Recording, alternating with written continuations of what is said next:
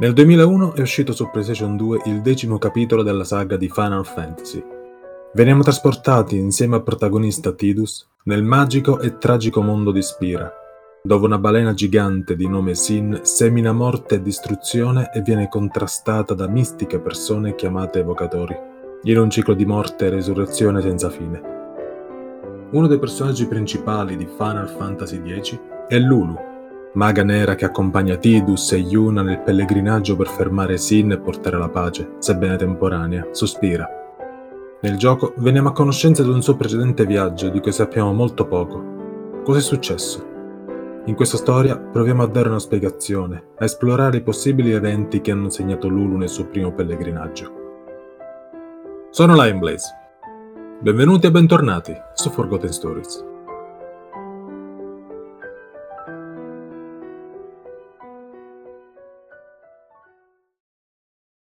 Nella terra di Spira, dove mostri impazzano imperterriti e dove la vita viene dettata dal ciclo decennale di morte e rinascita della creatura del peccato nemica di Evon, esistono gli evocatori. Sono coloro che si prendono l'onere di sconfiggere quella creatura, di fare un pellegrinaggio attraverso tutti i templi di Evon e diventare forti abbastanza da poter eseguire l'evocazione suprema, sconfiggere Sin e portare il bonacciale. L'ultimo ad averlo fatto fu l'Alto Evocatore Brasca, otto anni fa. Per dieci anni le persone di Spira possono vivere le loro vite senza temere per l'incolumità loro e dei loro amici e familiari, e senza stare nella paura che la morte arrivi con un'onda anomala che distrugga il villaggio. È un periodo che tutti desiderano e che porta così tanti evocatori a intraprendere i loro pellegrinaggi. Una di questi evocatori si chiama Ginnem, è arrivata Besaid per il diritto di pregare al tempio e con esso il diritto alla benedizione di Valefor, che le viene concesso senza troppe difficoltà. Ginnem era da sola, non aveva alcun guardiano con sé, cosa molto insolita con tutti i pericoli che ci sono fino a Zanarkand. Lady Ginnem si avvicina a Lulu vestita di nero nonostante il caldo afoso della stagione. Lady Ginnem, siete venuta da sola? Ginnem ha uno sguardo austero ma dolce. Guarda la ragazza appena ventenne dal passo deciso. Sì, non ho guardiani con me. Voglio diventare la sua guardiana. Gli occhi rossi di Lulu brillano come di luce propria, fermi dalla propria decisione di accompagnare quell'evocatrice in un viaggio così pericoloso. Molto bene, risponde Ginnem. Non sa neanche lei perché ha accettato così facilmente e senza farselo ripetere. Forse perché quella è l'unica persona che si sia offerta ad accompagnarla che sembrasse possedere uno spirito di fuoco e che fosse realmente desiderosa di fare un viaggio così pericoloso, andando da tempio a tempio a attraversare deserti, lande di fulmini, mari e ovunque si nascondessero mostri. Si erano presentati altri, ma non sembravano adatti né disposti ad affrontare ciò che li avrebbe aspettati. Sembravano non possedere fuoco alcuno. Davvero, loro non si aspettava una risposta immediata, specie un'affermativa. Si era preparata al rifiuto, al no secco di una persona che non conosceva neanche, specie di un'evocatrice che si era prefissata il compito di salvare il mondo dalla distruzione cieca e abietta di una creatura gigante che vola per i cieli di Spira. Le due si erano appena conosciute dopo tutto. Davvero, sei l'unica che si è fatta avanti con uno sguardo come quello. Non so che abilità tu abbia, ma ne parleremo a tempo debito quando avrò finito al tempio. Ginnem si allontana con un cenno della testa e Lulu, ancora sorpresa, fa l'inchino di Yevon in segno di rispetto e di saluto, per poi fare un respiro profondo per calmarsi. Forse Ginnem scherzava, non aveva senso accettare qualcuno come guardiano senza sapere di cosa fosse capace. Non le aveva neanche chiesto il nome. Ehi! chiama Ginnem dalla scalinata del tempio di Biseid facendo aspettare il sacerdote così ansioso di accogliere una nuova evocatrice da tra le sue mura. Lulu si gira come ti chiami? Lulu. Ginnem annuisce, si gira e riprende la salita. Ehi Lu, che stai facendo lì? Chiama un ragazzo pressappoco della sua età dai capelli rossi e una palla da blitzball in mano. Prendi in mano la mia vita, Waka. La dedico a proteggere gli altri. Cosa vuoi dire? Chi era quella? Lady Ginnem. Io l'aiuterò a distruggere Sin. Waka non prende bene quella notizia, ma c'è poco da fare. Lulu è la persona più testarda che lui conosca, la dura e stoica ragazza che ha assunto il ruolo di sorella maggiore affibbiandosi il compito di proteggere gli altri. Lo fai per lei, non è vero? chiede Waka, incapace di guardare oltre quello schermo di ostericità che tanto contraddistingue la ragazza. Anche quel suo ciuffo di capelli davanti al volto, a volte, rende difficile capire cosa le passi per la testa. Lulu non risponde e va dietro alla sua tenda, dove solitamente si esercita con le magie elementali Fire, Hydro, Thunder e Blizzard. Ha il completo controllo su quelle magie ed è in grado di lanciarle senza un catalizzatore, contrariamente a come è consuetudine per chiunque pratichi magia, come un bastone o una bacchetta. Passarono due giorni e Ginnem, finalmente, esce dalla sala dell'intercessore esausta ma con una nuova vocazione tra le sue fila.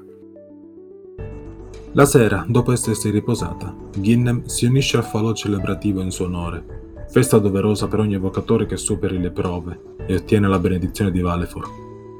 Questo significa che il Tempio di Biseid ha fatto la sua parte nell'eterna lotta contro Sin e che il prossimo Bonacciale è sempre più vicino, anche se Sin non è ancora riapparso. Nulla assicura il fatto che Sin non possa riapparire prima e non dopo, Lady Ginnem! chiama Lulu. Lady Ginnem, congratulazioni! Lulu si è presentata con un abito nero e una borsa per il viaggio. Sono pronta per partire in qualsiasi momento. Ginnem la guarda. Hai fretta di buttare via la tua vita? Lulu, corretto? Lulu annuisce. Goditi la serata, Lulu. Non sappiamo quanto tempo ci rimane su questa terra di morte e disperazione.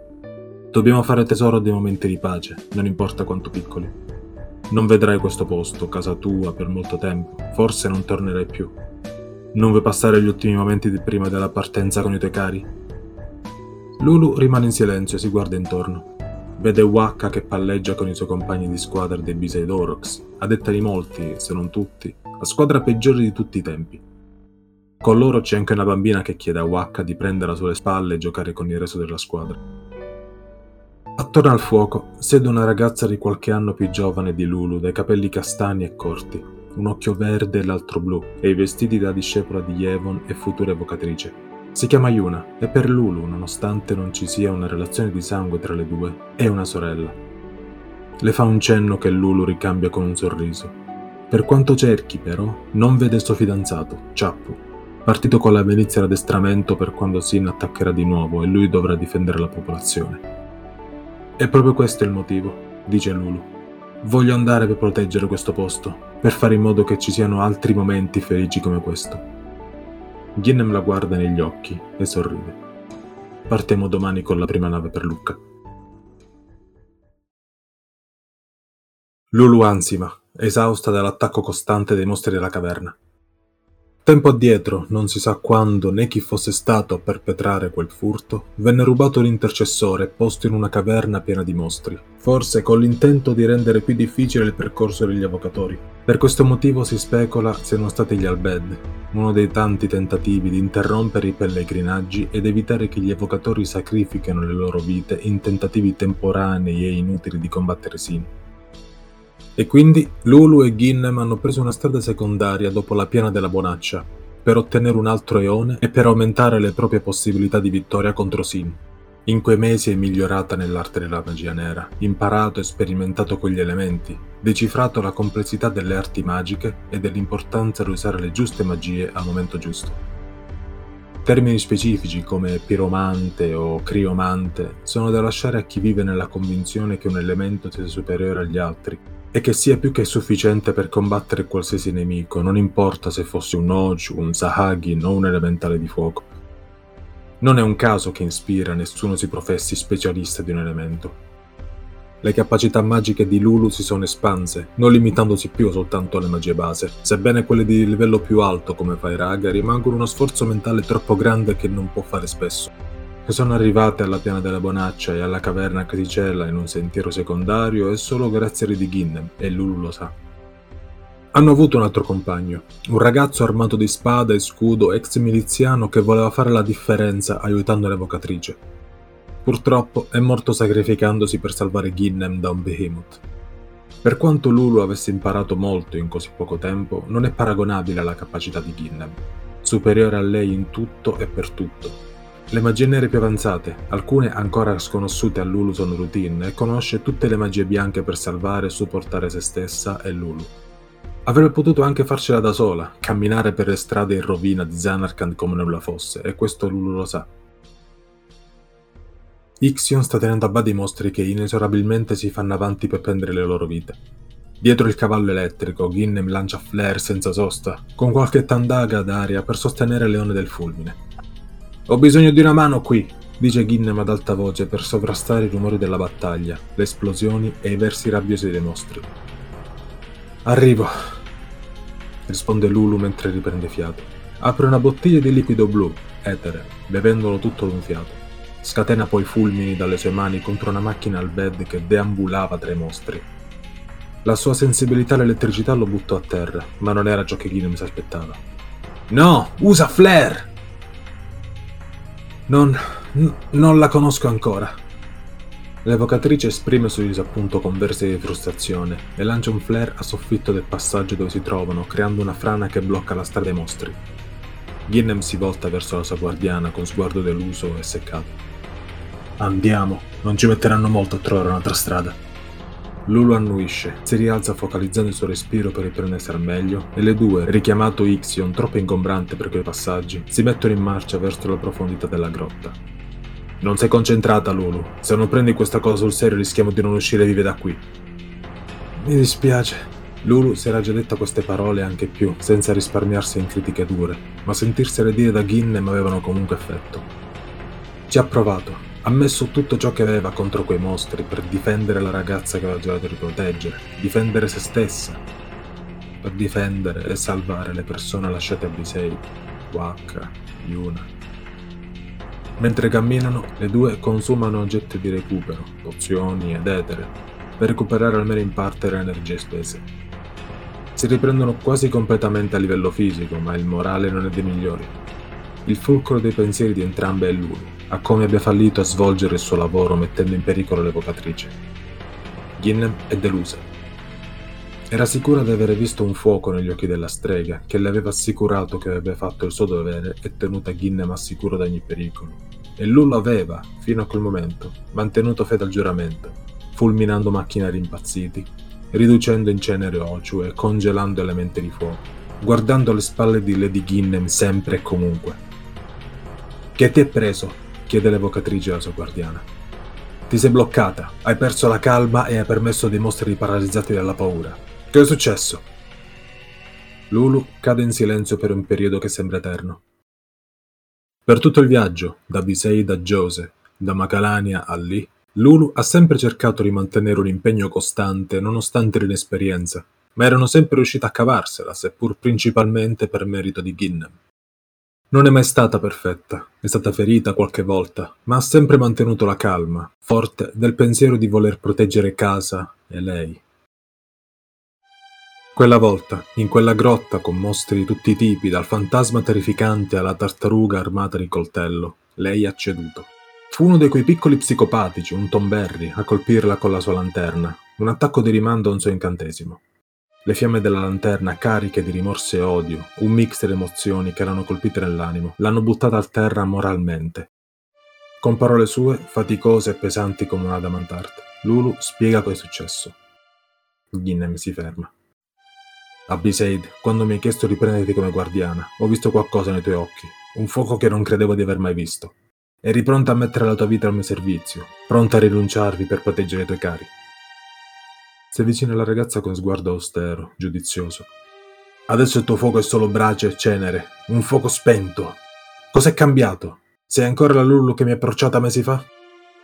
Lulu veste un'espressione di tristezza e rimorso. I sensi di colpa avevano cominciato a bloccarle i pensieri da diverso tempo, rafforzati da ogni difficoltà che le due avevano dovuto affrontare. Dalla mole di mostri via via più pericolosi che ha portato la maga nera a dubitare della scelta fatta a Biseid. Ho tirato avanti per lei. Per me? Yuna. Lacrime rinchiuse in una gabbia di emozioni contrastanti che avrebbero dovuto scorrere mesi fa, bagnano gli occhi rossi di Lulu, facendoli apparire di un rosa scuro prima di scappare per il suo viso. Mia sorella, non di sangue. Ginnem non dice nulla.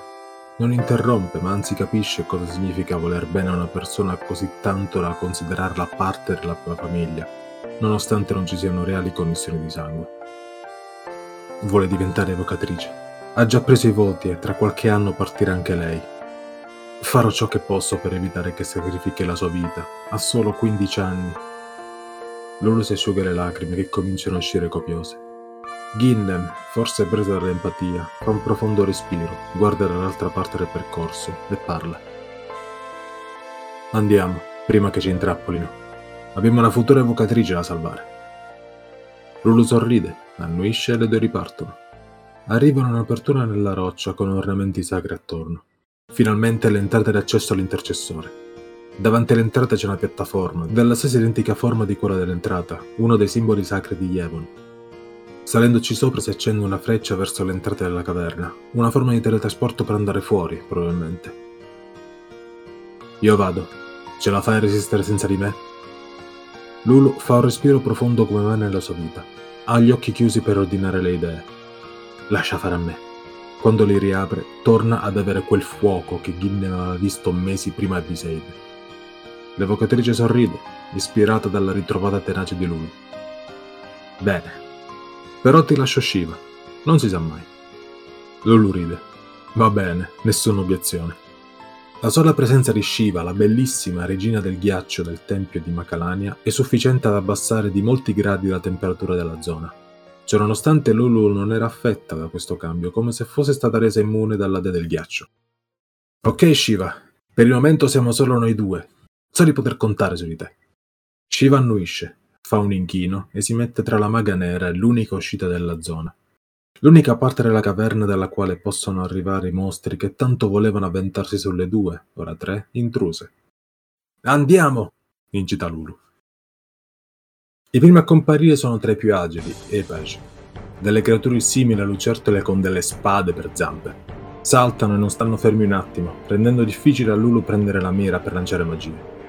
Shiva usa il suo tocco celestiale contro il più vicino, creando un blocco di ghiaccio sopra il primo lucertolone per poi farglielo cadere in testa, bloccandolo a terra e creando un ostacolo per gli altri da superare.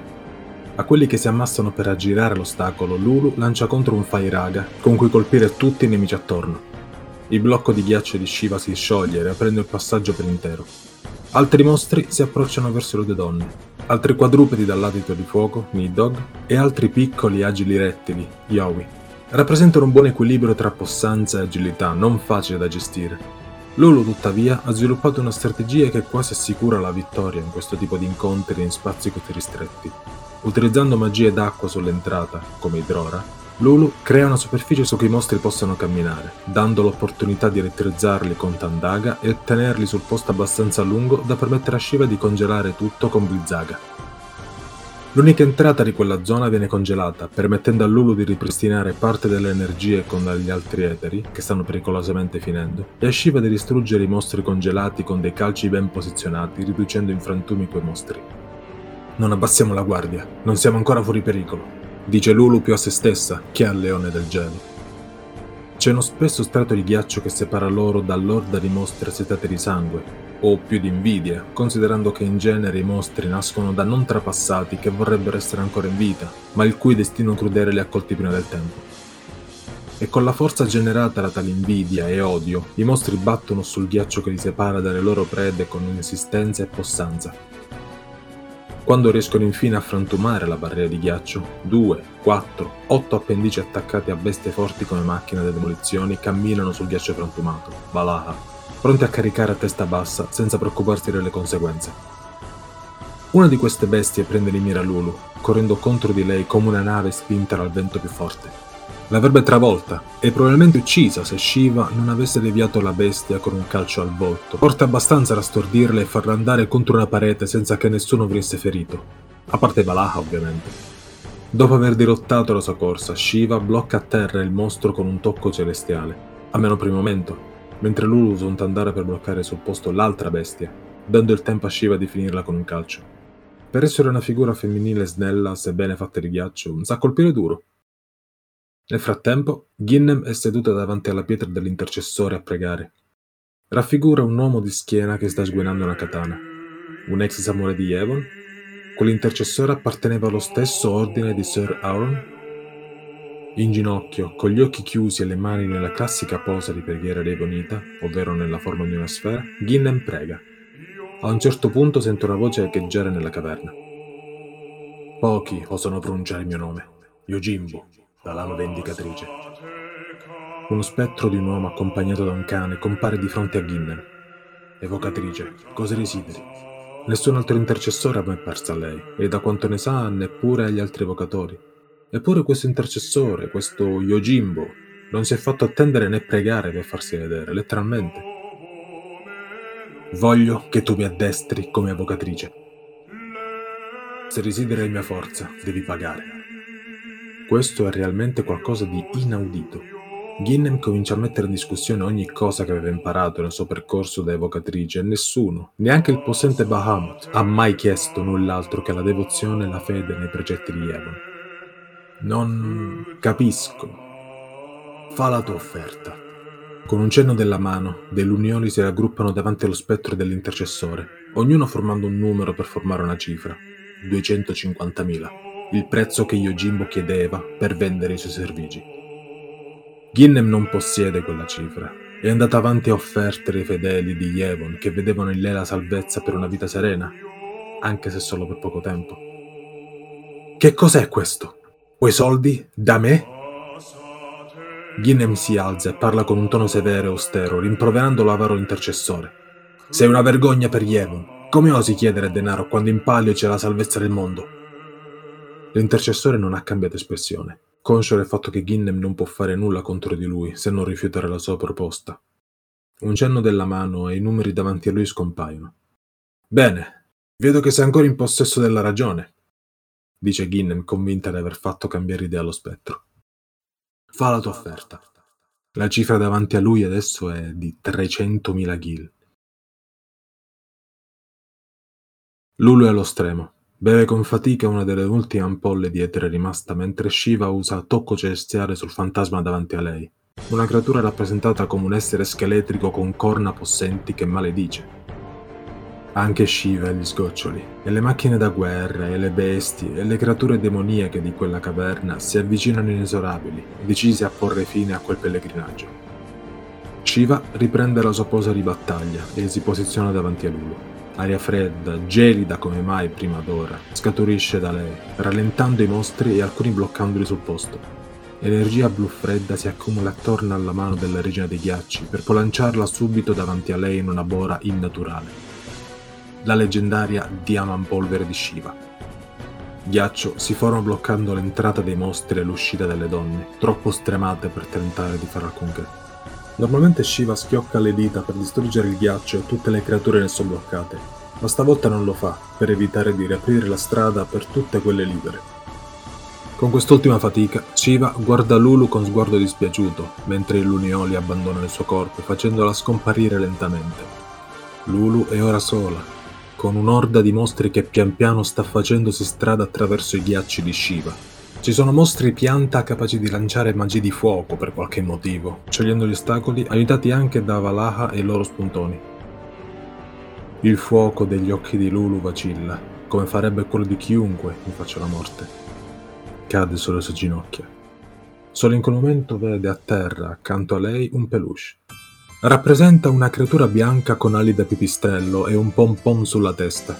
Un moguri, molto popolare tra i bambini. Lulu lo afferra, ma ridotto, impolverato e con numerosi strappi, un po' come si sente lei in quel momento. Lo stringe a sé. Lacrime cadono dai suoi occhi in disperazione, con i rumori dei mostri che cercano di entrare, colpo dopo colpo, magia dopo magia. La tristezza si trasforma in calma, la calma in rabbia, la rabbia in ira. Lulu si alza, fuoco ritrovato e acceso come non mai. Con esso il peluche si anima e si erge sulle sue gambe davanti a lei. Il ghiaccio è scomparso ormai, e le creature libere di raggiungerla e fare ciò che i loro istinti dicono di fare. Lulu alza le braccia al cielo, imitata da Moguri. Urla, e i mostri sono bersagliati da flare a ripetizione, distruggendo i più lenti a reagire e costringendo gli altri indietro. Muoiono in molti, riempiendo la caverna di lunioli. Lulu è realmente esausta è la fine, dice al peluche di nuovo a terra senza vita. Lo prende cercando conforto come una bambina. Un Epage si lancia contro di lei per colpirla con una zampa affilata. Da dietro di lei Ivrit la salva, lanciandosi contro il mostro e strappandogli la gola. Stai bene? chiede l'evocatrice che compare da dietro di lei. Lady Ginnem. Sì, sto bene, risponde Lulu, felice come non mai di vederla. Non vede l'ora di vedere la nuova evocazione all'opera. Sicuramente sarà in grado di distruggere quelle creature con un colpo solo. Mi dispiace, Lulu, non porto nulla di nuovo. Ma perché? L'intercessore è solo un avido spettro, una vergogna per Evo. Voleva mezzo milione di gil per cedere i suoi servigi. Lulu rimane senza parole, certa che la loro morte fosse vicina. Anche volendo combattere fino alla fine, Ginnem non può usare tutte le sue creature. Shiva è andata e Valefor e Bahamut non hanno abbastanza spazio per muoversi liberamente. Rimangono solo Ifrit e Ixion, purtroppo non sufficienti. Ginnem sa cosa fare. Si gira verso l'entrata dell'intercessore e causa un crollo con un flare per evitare che qualcuno sprechi tempo con quell'eretico, con sorprese di nuovo. Cosa fa? Evito perdere di tempo per i futuri evocatori. Ginnem si avvicina alla guardiana, la prende per un braccio per dare supporto e la lancia contro la piattaforma. Si accende una freccia verso sud. Prenditi cura della futura evocatrice, dice Ginnem premendo con il piede la freccia. A nulla servono le proteste di Lulu, troppo debole per opporsi e lottare.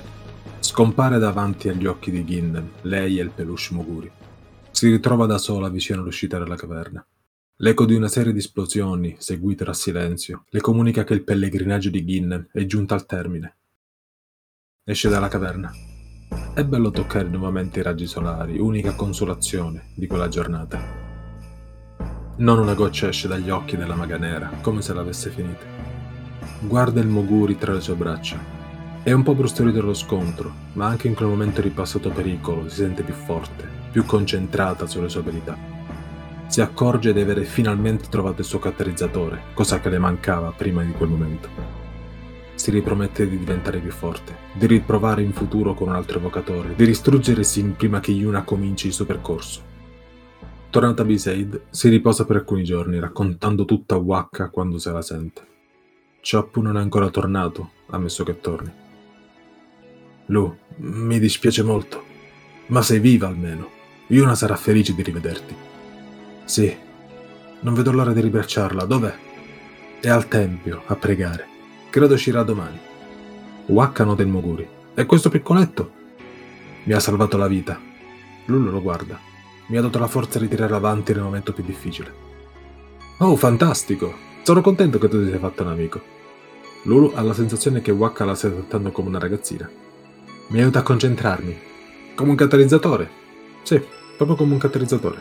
Hai preso nuove abilità quindi? Avevo. Per qualche motivo non riesco più a lanciare neanche un fire.